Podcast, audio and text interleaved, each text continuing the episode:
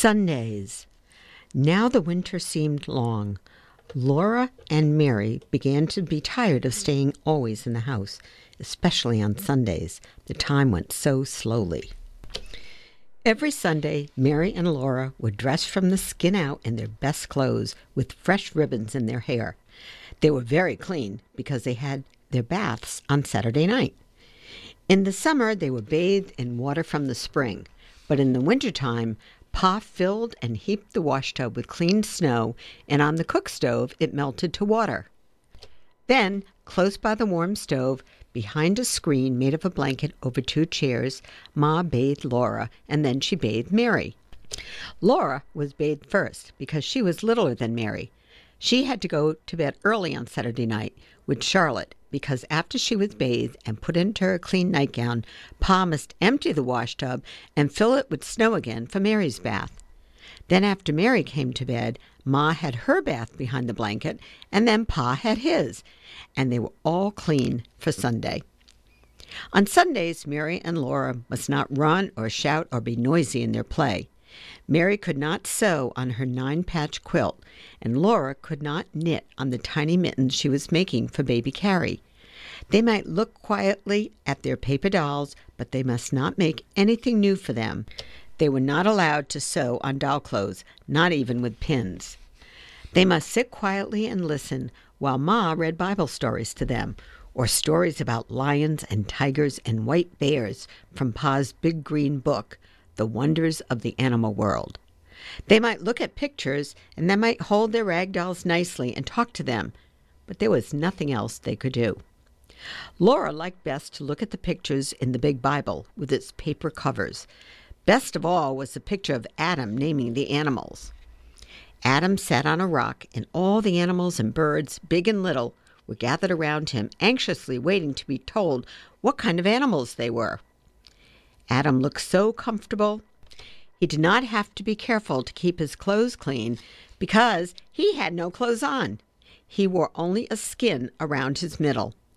Did Adam have good clothes to wear on Sundays? Laura asked Ma. No, said Ma. Poor Adam. All he had to wear was skins. Laura did not pity Adam. She wished she had nothing to wear but skins. One Sunday after supper, she could not bear it any longer. She began to play with Jack, and in a few minutes she was running and shouting. Pa told her to sit in her chair and be quiet. But when Laura sat down, she began to cry and kick the chair with her heels. I hate Sundays, she said. Pa put down his book. Laura, he said sternly, come here. Her feet dragged as she went because she knew she deserved a spanking. But when she reached Pa, he looked at her sorrowfully for a moment and then took her on his knee and cuddled her against him. He held out his other arm to Mary and said, I'm going to tell you a story about when Grandpa was a boy. The story of Grandpa's sled and the pig.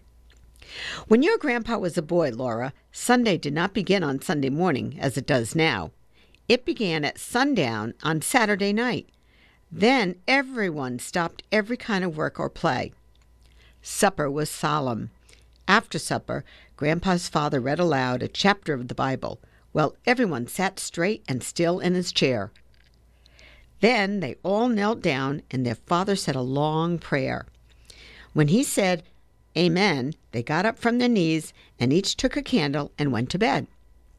They must go straight to bed with no playing, laughing, or even talking. Sunday morning they ate a cold breakfast because nothing could be cooked on Sunday. Then they all dressed in their best clothes and walked to church. They walked because hitching up the horses was work, and no work could be done on Sunday. They must walk slowly and solemnly, looking straight ahead. They must not joke or laugh or even smile. Grandpa and his two brothers walked ahead, and their father and mother walked behind them. In church, Grandpa and his brothers must sit perfectly still for two long hours and listen to the sermon. They dared not fidget on the hard bench. They dared not swing their feet.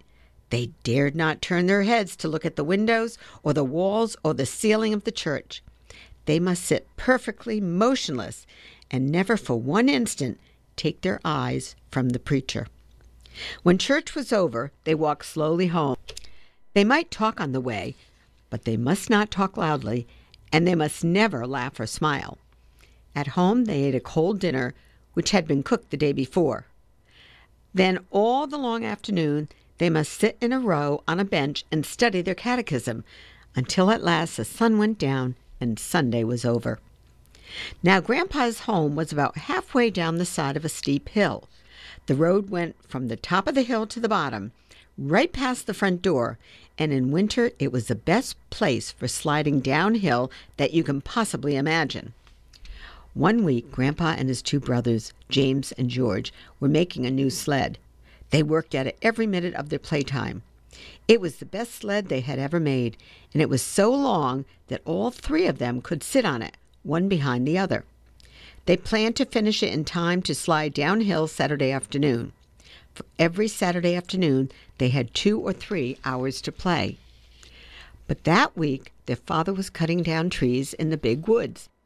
He was working hard, and he kept the boys working with him. They did all the morning chores by lantern light and were hard at work in the woods when the sun came up. They worked till dark, and then there were the chores to do, and after supper they had to go to bed so they could get up early in the next morning. They had no time to work on the sled until Saturday afternoon. Then they worked at it just as fast as they could, but they couldn't get it finished till just as the sun went down Saturday night. After the sun went down, they could not slide downhill, not even once. That would be breaking the Sabbath. So they put the sled in the shed behind the house to wait until Sunday was over. All the two long hours in church next day, while they kept their feet still and their eyes on the preacher, they were thinking about the sled. At home, while they ate dinner, they couldn't think of anything else. After dinner, their father sat down to read the Bible, and Grandpa and James and George sat as still as mice on their bench with the catechism, but they were thinking about the sled. The sun shone brightly, and the snow was smooth and glittering on the road. They could see it through the window. It was a perfect day for sliding downhill. They looked at their catechism and they thought about the new sled, and it seemed that Sunday would never end. After a long time, they heard a snore. They looked at their father, and they saw that his head had fallen against the back of his chair, and he was fast asleep. Then James looked at George, and James got up from the bench and tiptoed out of the room through the back door. George looked at Grandpa, and George tiptoed after James.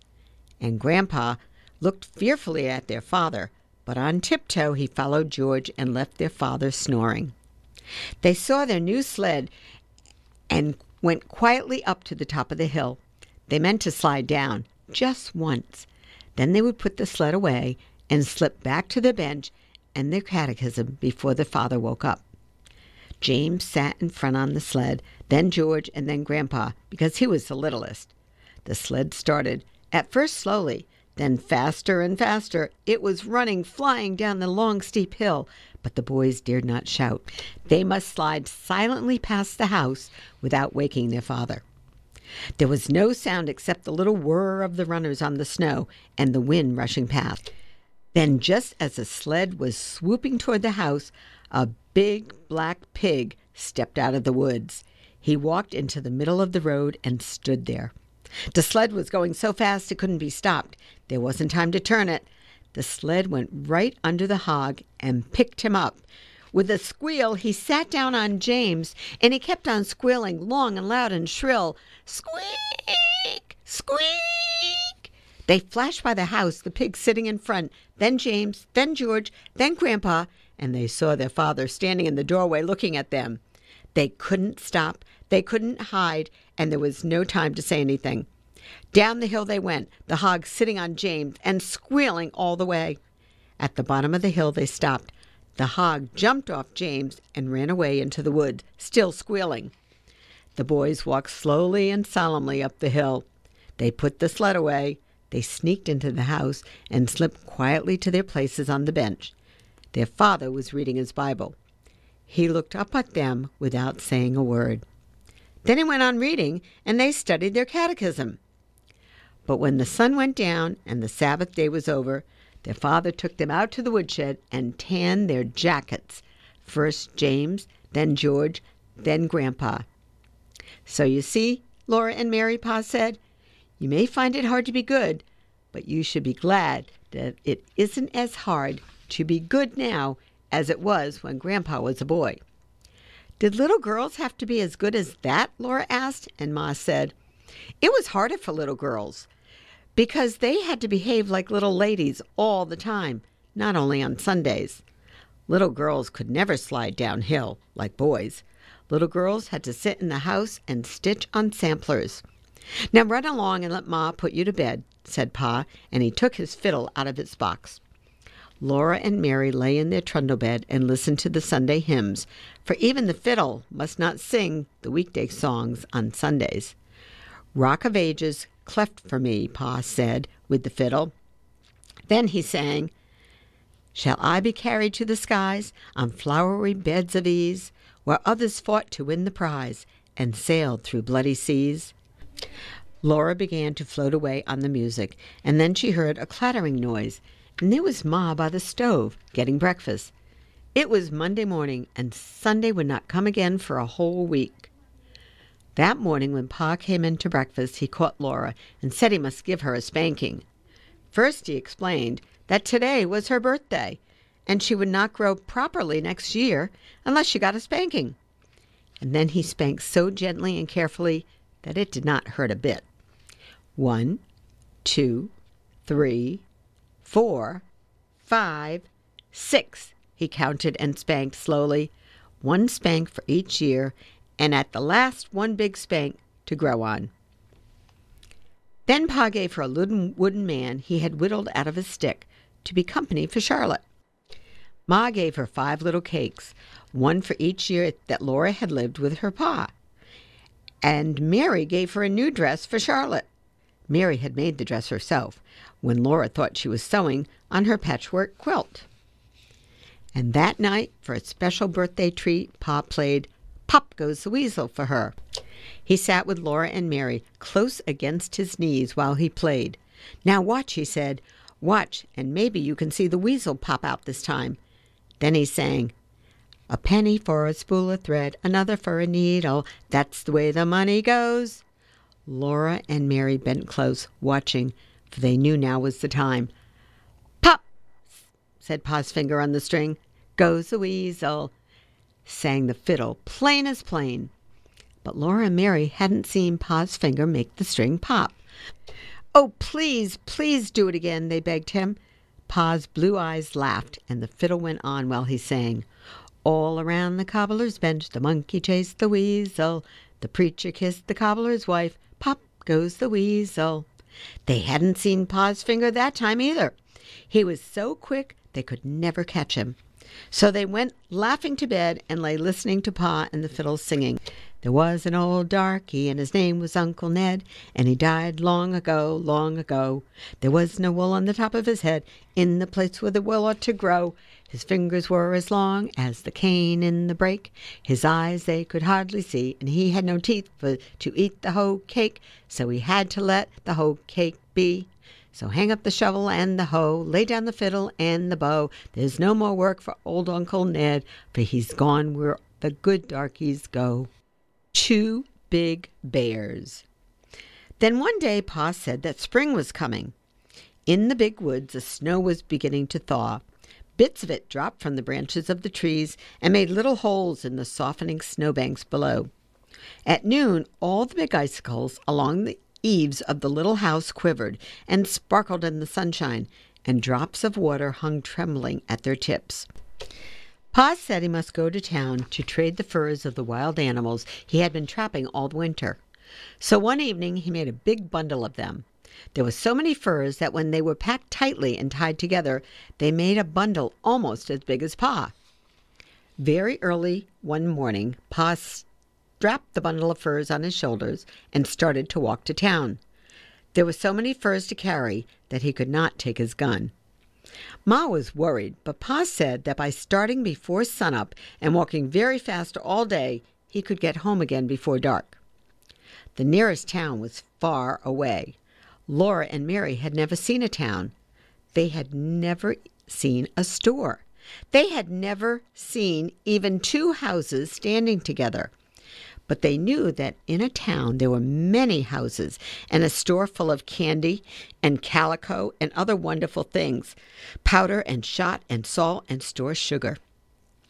They knew that Pa would trade his furs to the storekeeper for beautiful things from town, and all day they were expecting the presents he would bring them. When the sun sank low above the tree tops and no more drops fell from the tips of the icicles, they began to watch eagerly for Pa. The sun sank out of sight, the woods grew dark, and he did not come. Ma started supper and set the table, but he did not come. It was time to do the chores and still he had not come. Ma said that Laura might come with her while she milked the cow. Laura could carry the lantern. So Laura put on her coat and Ma buttoned it up.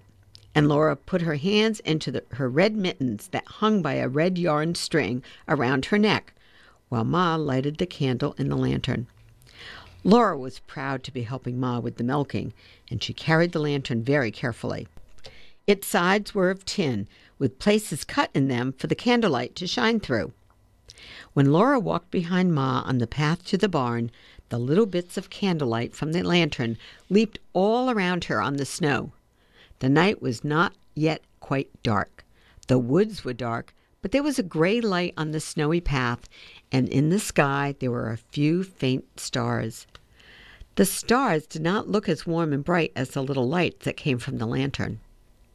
Laura was surprised to see the dark shape of Sukey, the brown cow, standing at the barnyard gate.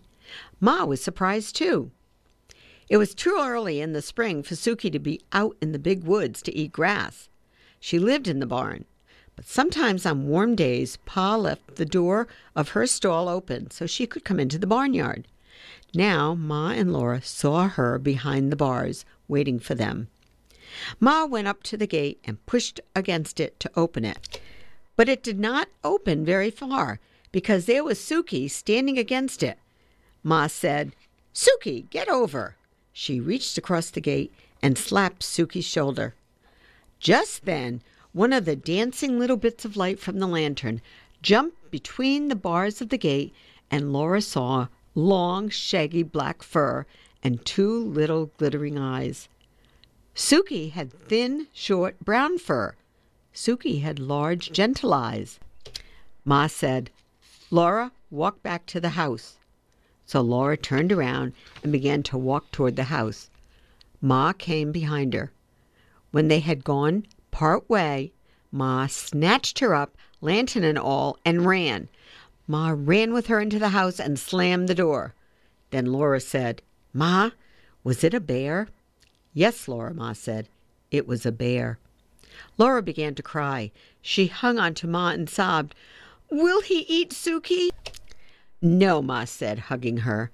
Sukey is safe in the barn. Think, Laura, all those big, heavy logs in the barn walls, and the doors heavy and solid, made to keep bears out. No, the bear cannot get in and eat Sukey. Laura felt better then. But he could have hurt us, couldn't he? she asked. He didn't hurt us, Ma said.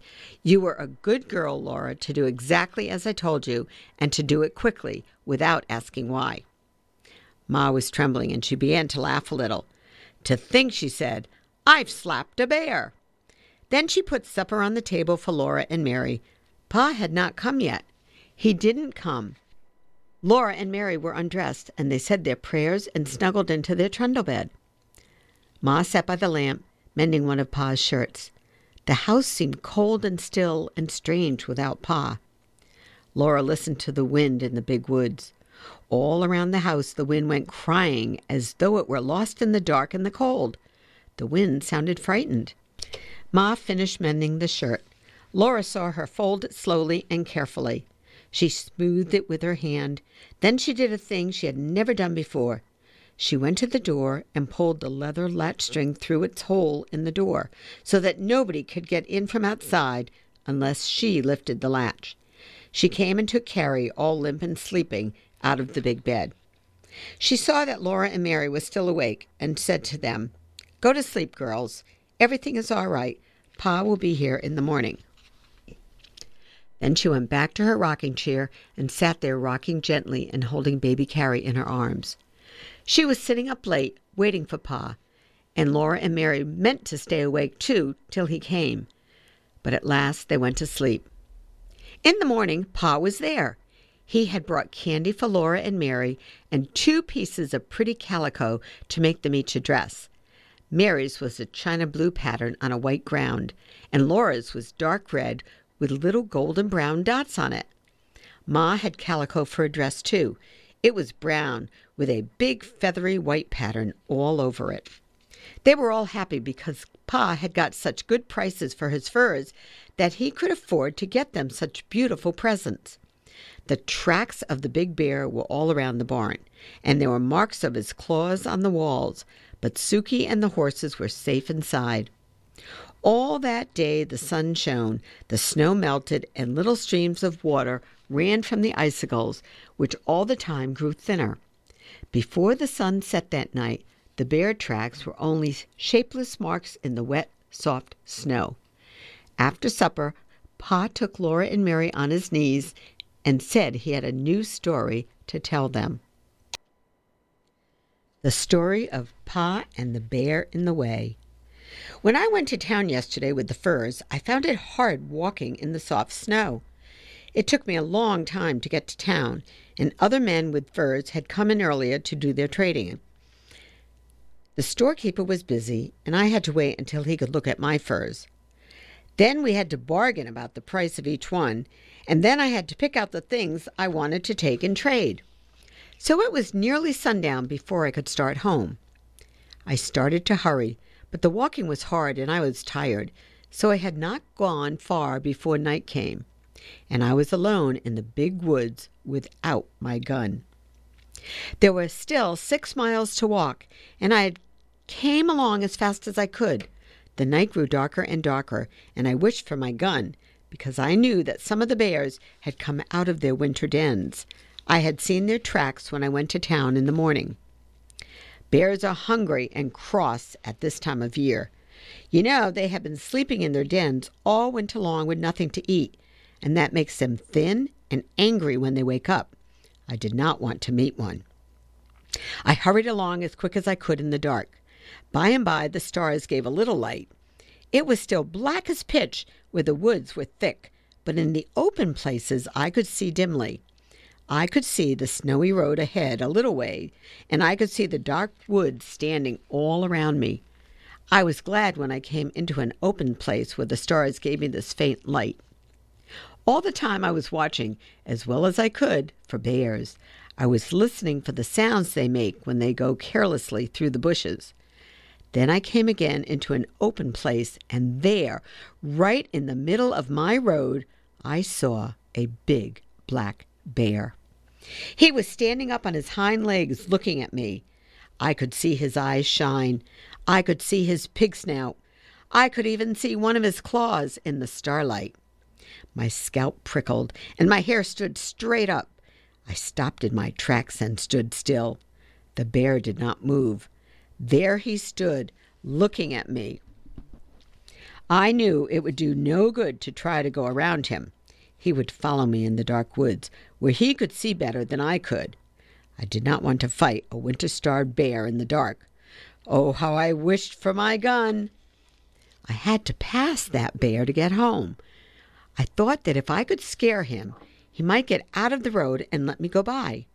So I took a deep breath, and suddenly I shouted with all my might and ran at him, waving my arms. He didn't move. I did not run very far toward him, I tell you. I stopped and looked at him, and he stood looking at me. Then I shouted again. There he stood. I kept on shouting and waving my arms, but he did not budge. Well, it did not do me no good to run away. There were other bears in the woods. I might meet one at any time. I might as well deal with this one as with another. Besides, I was coming home to Ma and you girls. I would never get here if I ran away from everything in the woods that scared me. So at last I looked around and I got a good big club, a solid heavy branch that had been broken from a tree by the weight of snow in the winter. I lifted it up in my hands and I ran straight at that bear. I swung my club as hard as I could and brought it down, bang, on his head. And there he stood still, for he was nothing but a big, black, burned stump. I had passed it on my way to town that morning. It wasn't a bear at all. I only thought it was a bear because I had been thinking all the time about bears and being afraid I'd meet one. It really wasn't a bear at all? Mary asked. No, Mary, it wasn't a bear at all. There I had been yelling and dancing and waving my arms all by myself in the big woods, trying to scare a stump. Laura said, Ours was really a bear, but we were not scared because we thought it was Sukey. Pa did not say anything, but he hugged her tighter. Oh, that bear might have eaten Ma and me all up, Laura said, snuggling closer to him. But Ma walked right up to him and slapped him, and he didn't do anything at all.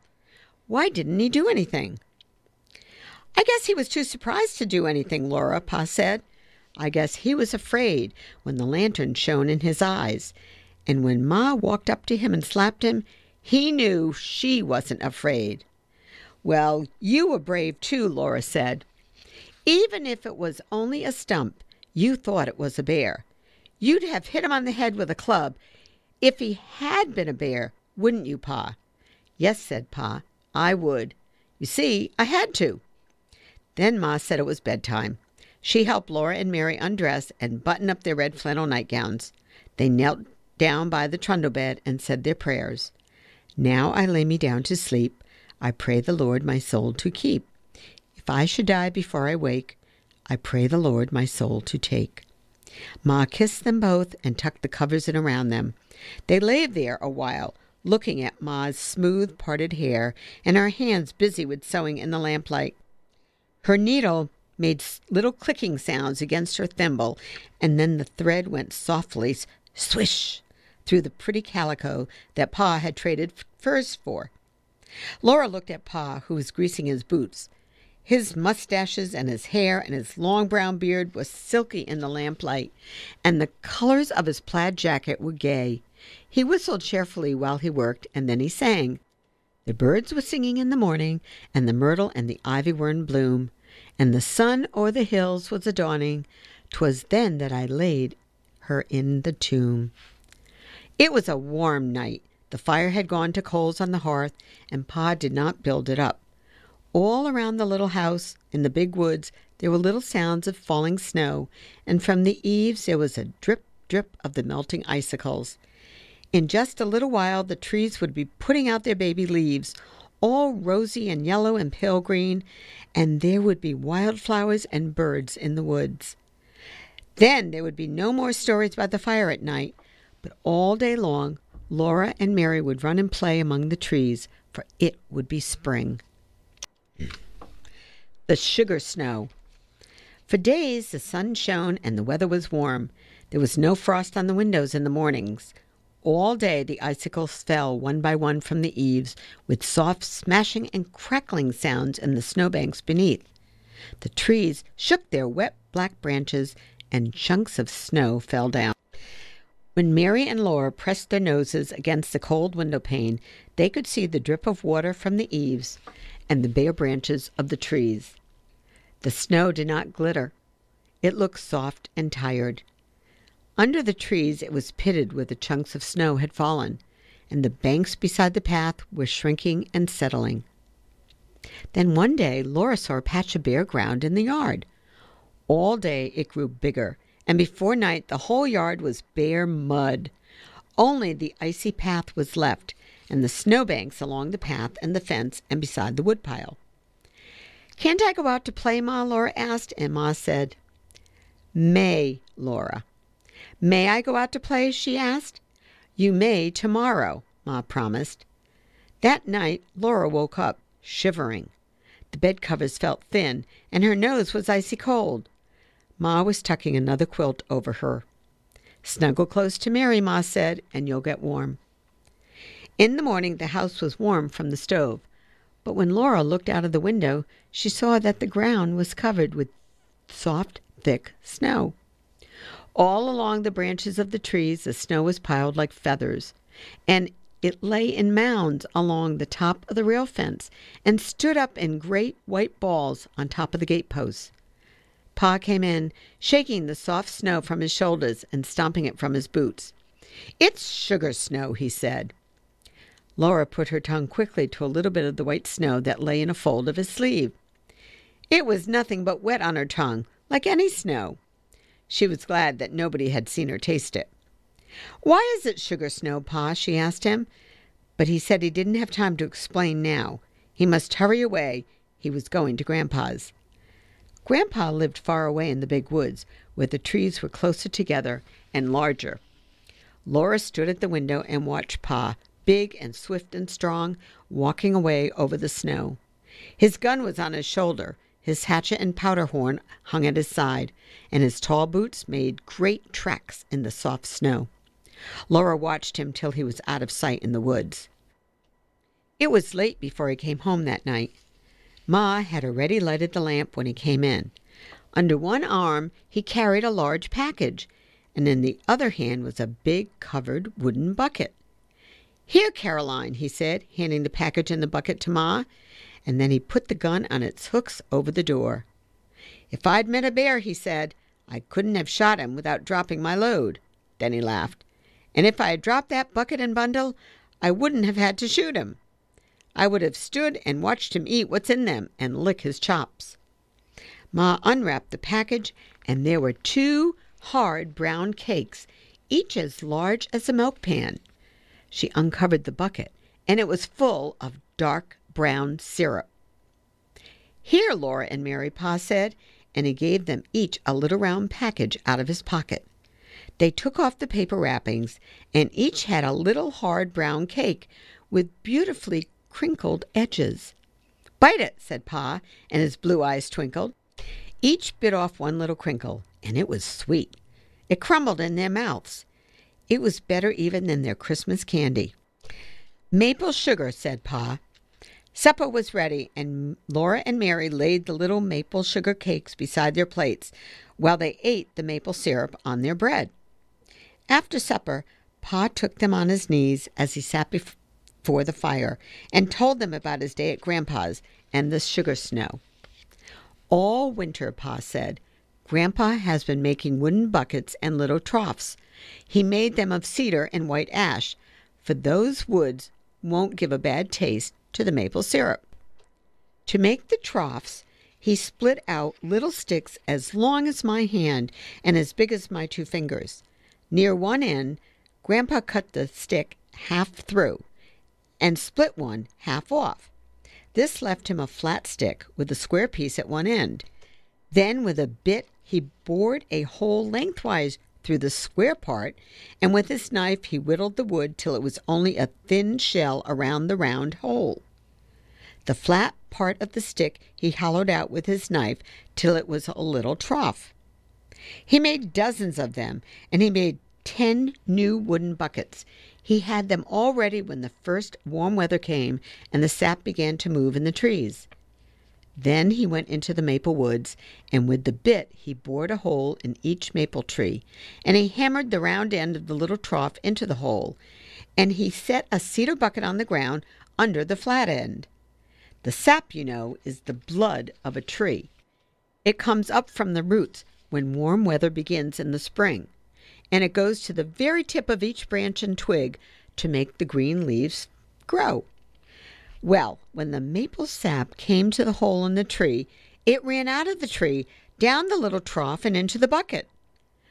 Oh, didn't it hurt the poor tree? Laura asked. No more than it hurts you when you prick your finger and it bleeds, said Pa. Every day, Grandpa put on his boots and his warm coat and his fur cap, and he goes into the snowy woods and gathers the sap. With a barrel on a sled, he drives from tree to tree and empties the sap from the buckets into the barrel. Then he hauls it to a big iron kettle that hangs by a chain from a cross timber between two trees. He empties the sap into the iron kettle. There is a big barn fire under the kettle, and the sap boils, and Grandpa watches it carefully. The fire must be hot enough to keep the sap boiling, but not hot enough to make it boil over. Every few minutes, the sap must be skimmed. Grandpa skims it with a big, long handled wooden ladle that he made of basswood. When the sap gets too hot, Grandpa lifts ladlefuls of it high in the air and pours it back slowly. This cools the sap a little and keeps it from boiling too fast. When the sap has boiled down just enough, he fills the buckets with the syrup. After that, he boils the sap until it grains when he cools it into a saucer. The instant the sap is graining, Grandpa jumps to the fire and rakes it all out beneath the kettle. Then, as fast as he can, he ladles the thick syrup into the milk pans that are standing ready. In the pans, the syrup turns to cakes of hard brown maple sugar. So that's why it's a sugar snow, because Grandpa is making sugar, Laura asked. No, Pa said. It's called a sugar snow because a snow this time of year means that men can make more sugar. You see, this little cold spell and the snow will hold back the leafing of the trees, and that makes a longer run of sap. When there's a long run of sap, it means that Grandpa can make enough maple syrup to last all the year for common every day. When he takes his fur to town, he will not need to trade for much store sugar. He will get only a little store sugar to have on the table when company comes. Grandpa must be glad there's a sugar snow, Laura said. Yes, Pa said. He's very glad. He's going to sugar off again next Monday, and he says we must all come. Pa's blue eyes twinkled. He had been saving the best for the last, and he said to Ma, Hey, Caroline, there'll be a dance. Ma smiled. She looked very happy, and she laid down her mending for a minute. Oh, Charles, she said. Then she went on with her mending, but she kept on smiling. She said, I'll wear my delaine. Ma's delaine dress was beautiful. It was a dark green with a little pattern all over it that looked like ripe strawberries. A dressmaker had made it in the East, in a place where Ma came from, where she married Pa and moved out west to the big woods in Wisconsin. Ma had been very fashionable before she married Pa, and a dressmaker had made her clothes. The delaine was kept wrapped in paper and laid away. Laura and Mary had never seen Ma wear it, but she had shown it to them once. She had let them touch the beautiful dark red buttons that buttoned the basque up the front, and she had shown them how neatly the whalebones were put in the seams inside with hundreds of little crisscross stitches. It showed how important a dance was if Ma was going to wear the beautiful Delaine dress. Laura and Mary were excited. They bounced up and down on Pa's knees and asked questions about the dance until at last he said, Now you girls run along to bed. You'll know all about the dance when you see it. I have to put a new string on my fiddle. There were sticky fingers and sweet mouths to be washed. There were prayers to be said. By the time Laura and Mary were snug in their trundle bed, Pa and the fiddle were both singing, while he kept time with his foot on the floor. I'm Captain Jinks of the Horse Marines. I feed my horse on corn and beans, and I often go beyond my means, for I'm Captain Jinks of the Horse Marines. I'm captain in the army. Dance at Grandpa's. Monday morning, everybody got up early in a hurry to get started to Grandpa's. Pa wanted to be there to help with the work of gathering and boiling the sap. Ma would help Grandma and the aunts make good things to eat for all the people who were coming to the dance. Breakfast was eaten and the dishes washed and the beds made by lamplight. Pa packed his fiddle carefully in its box and put it in the big sled that was already waiting at the gate. The air was cold and frosty, and the light was gray when Mary and Laura and Ma, with baby Carrie, were tucked in snug and warm under the robes on the straw in the bottom of the sled. The horses shook their heads and pranced, making the sleigh bells ring merrily, and away they went on the road through the big woods to Grandpa's. The snow was damp and smooth in the road, so the sled slipped quickly over it, and the big trees seemed to be hurrying by on either side. After a while, there was sunshine in the woods and the air sparkled. The long streaks of yellow light lay between the shadows of the tree trunks, and the snow was colored faintly pink. All the shadows were thin and blue, and every little curve of snowdrifts and every little track in the snow had a shadow. Pa showed Laura the tracks of the wild creatures in the snow at the sides of the road. The small leaping tracks of cottontail rabbits, the tiny tracks of field mice, and the feather stitching tracks of snowbirds. There were larger tracks, like dogs' tracks, where foxes had run, and there were the tracks of a deer that had bounced away into the woods. The air was growing warmer already, and Pa said that the snow wouldn't last long. It did not seem long until they were sweeping into the clearing at Grandpa's house, all the sleigh bells jingling. Grandma came to the door and stood there smiling, calling them to come in. She said that Grandpa and Uncle George were already at work out in the maple woods, so Pa went to help them, while Laura and Mary and Ma, with baby Carrie in her arms, went into Grandma's house and took off their wraps. Laura loved Grandma's house. It was much larger than their house at home. There was one great big room, and then there was a little room that belonged to Uncle George, and there was another room for the aunts, Aunt Docia and Aunt Ruby. And then there was the kitchen with a big cook stove. It was fun to run the whole length of the big room, from the large fireplace at one end all the way to Grandma's bed under the window in the other end. The floor was made of wide, thick slabs that Grandpa had hewed from the logs with his axe. The floor was smooth all over and scrubbed clean and white, and the big bed under the window was soft with feathers. The day seemed very short while Laura and Mary played in the big room, and Ma helped Grandma and the aunts in the kitchen. The men had taken their dinners to the maple woods, so for dinner they did not set the table, but ate cold venison sandwiches and drank milk. But for supper, Grandma made hasty pudding. She stood by the stove, sifting the yellow cornmeal with her fingers into a kettle of boiling salted water. She stirred the water all the time with a big wooden spoon and sifted in the meal until the kettle was full of a thick, yellow, bubbling mass. Then she set it on the back of the stove where it would cook slowly. It smelled good. The whole house smelled good, with the sweet and spicy smells from the kitchen, the smell of the hickory logs burning with the clear, bright flames in the fireplace, and the smell of a clove apple beside Grandma's mending basket on the table. The sunshine came in through the sparkling window panes, and everything was large and spacious and clean. At supper time, Pa and Grandpa came from the woods. Each had on his shoulders a wooden yoke that Grandpa had made. It was cut to fit around their necks in the back and hollowed out to fit over their shoulders. From each end hung a chain with a hook, and on each hook hung a big wooden bucket full of hot maple syrup. Pa and Grandpa had brought the maple syrup from the big kettle in the woods. They steadied the buckets with their hands, but the weight hung from the yokes on their shoulders. Grandma made room for a huge brass kettle on the stove. Pa and Grandpa poured the syrup into the brass kettle, and it was so large that it held all the syrup from the four big buckets. Then Uncle George came with a smaller bucket of syrup, and everybody ate the hot, hasty pudding with the maple syrup for supper. Uncle George was home from the army.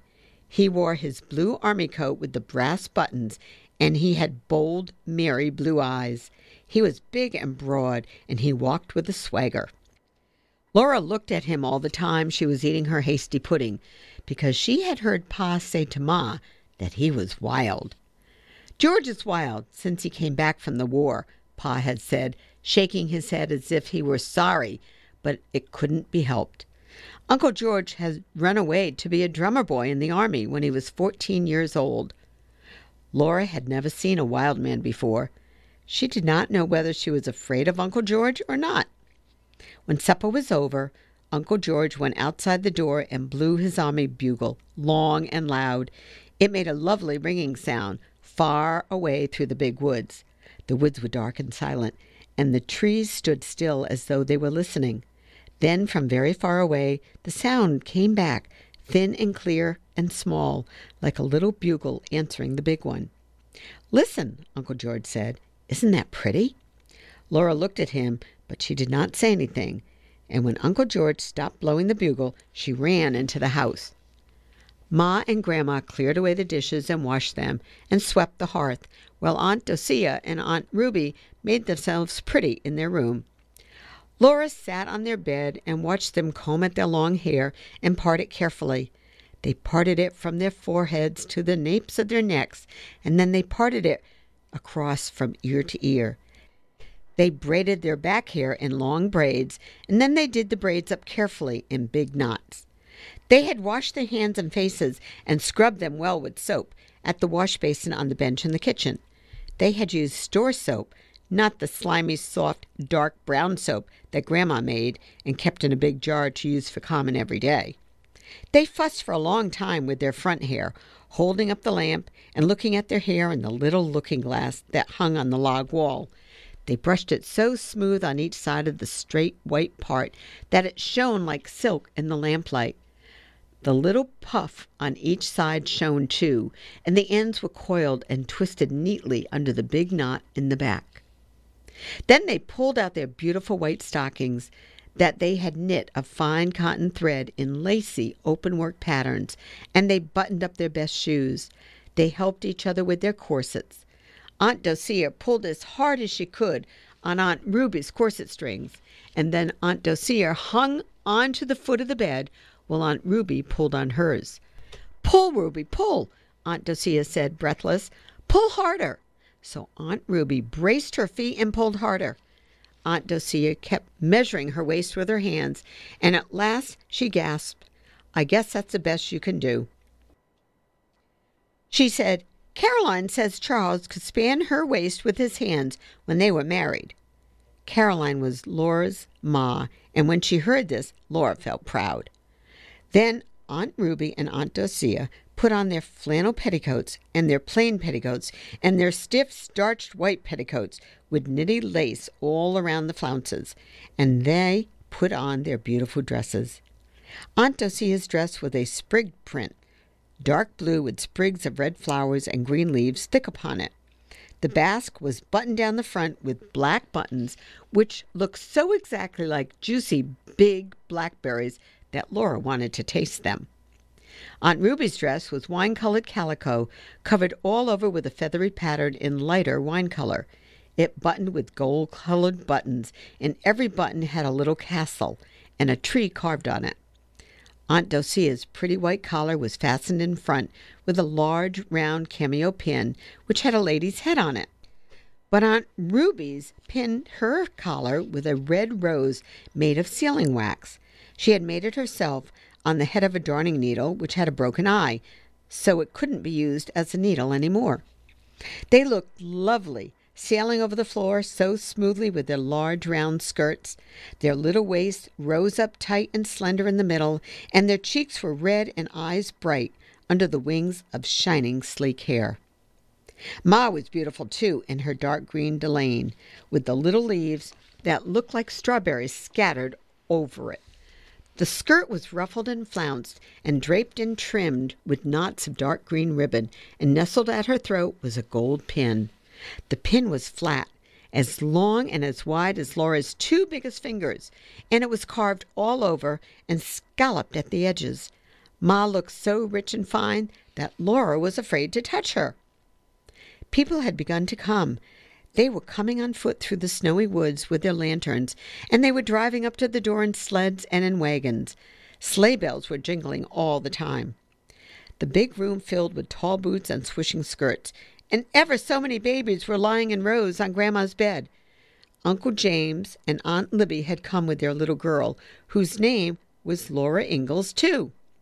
The two Lauras leaned on the bed and looked at the babies and the other Laura said her baby was prettier than baby Carrie. She is not either, Laura said. Carrie's the prettiest baby in the whole world. No, she isn't, the other Laura said. Yes, she is. No, she isn't. Ma came sailing over in her fine delaine and said severely, Laura. So neither Laura said anything more. Uncle George was blowing his bugle. It made a loud ringing sound in the big room, and Uncle George joked and laughed and danced, blowing the bugle. Then Pa took his fiddle out of its box and began to play, and all the couples stood in squares on the floor and began to dance when Pa called the figures. Grand right and left, Pa called out, and all the skirts began to swirl and all the boots began to stamp. The circles went round and round, all the skirts going one way and all the boots going the other way, and hands clasping and parting high up in the air. Swing your partners, Pa called, and each gent bow to the lady to the left.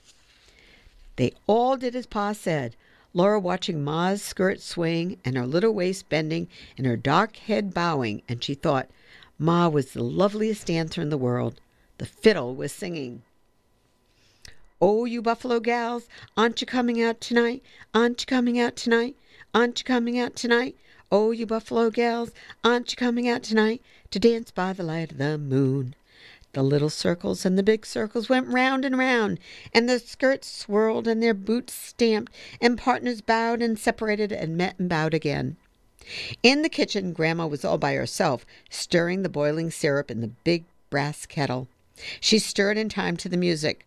By the back door was a pail of clean snow, and sometimes Grandma took a spoonful of syrup from the kettle and poured it on some of the snow in a saucer. Laura watched the dancers again. Pa was playing the Irish washerwoman now. He called, Dosey ladies, dosey do, come down heavy on your heel and toe. Laura could not keep her feet still. Uncle George looked at her and laughed. Then he caught her by the hand and did a little dance with her in the corner. She liked Uncle George. Everybody was laughing over by the kitchen door. They were dragging Grandma in from the kitchen. Grandma's dress was beautiful, too a dark blue calico with autumn colored leaves scattered over it.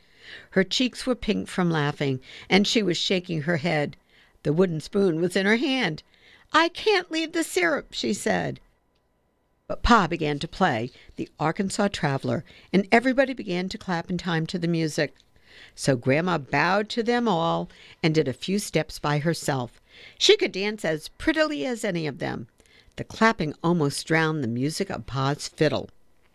Suddenly Uncle George did a pigeon wing, and bowing low before Grandma, he began to jig. Grandma tossed her spoon to somebody. She put her hands on her hips and faced Uncle George, and everybody shouted. Grandma was jigging. Laura clapped her hands in time to the music, while all the others clapping too. The fiddle sang as it had never sung before. Grandma's eyes were snapping and her cheeks were red, and underneath her skirts her heels were clicking as fast as the stomping of Uncle George's boots. Everybody was excited. Uncle George kept on jigging, and Grandma kept on facing him, jigging too. The fiddle did not stop. Uncle George began to breathe loudly, and he wiped sweat off his forehead. Grandma's eyes twinkled. You can't beat her, George, somebody shouted. Uncle George jigged faster. He jigged twice as fast as he had been jigging. So did Grandma. Everybody cheered again. All the women were laughing and clapping their hands, and all the men were teasing George. George did not care, but did not, he did not have breath enough to last. He was jigging. Pa's blue eyes were snapping and sparking. He was standing up watching George and Grandma, and the bow danced over the fiddle strings. Laura jumped up and down and squealed and clapped her hands. Grandma kept on jigging. Her hands were on her hips and her chin was up and she was smiling. George kept on jigging, but his boots did not thump as loudly as they had thumped at first. Grandma's heels kept on clickety clacking gaily. A drop of sweat dripped off George's forehead and shone on his cheek. All at once he threw up both arms and gasped, I'm beat. He stopped jigging. Everybody made a terrific noise, shouting and yelling and stamping, cheering Grandma. Grandma jigged just a little minute more, then she stopped.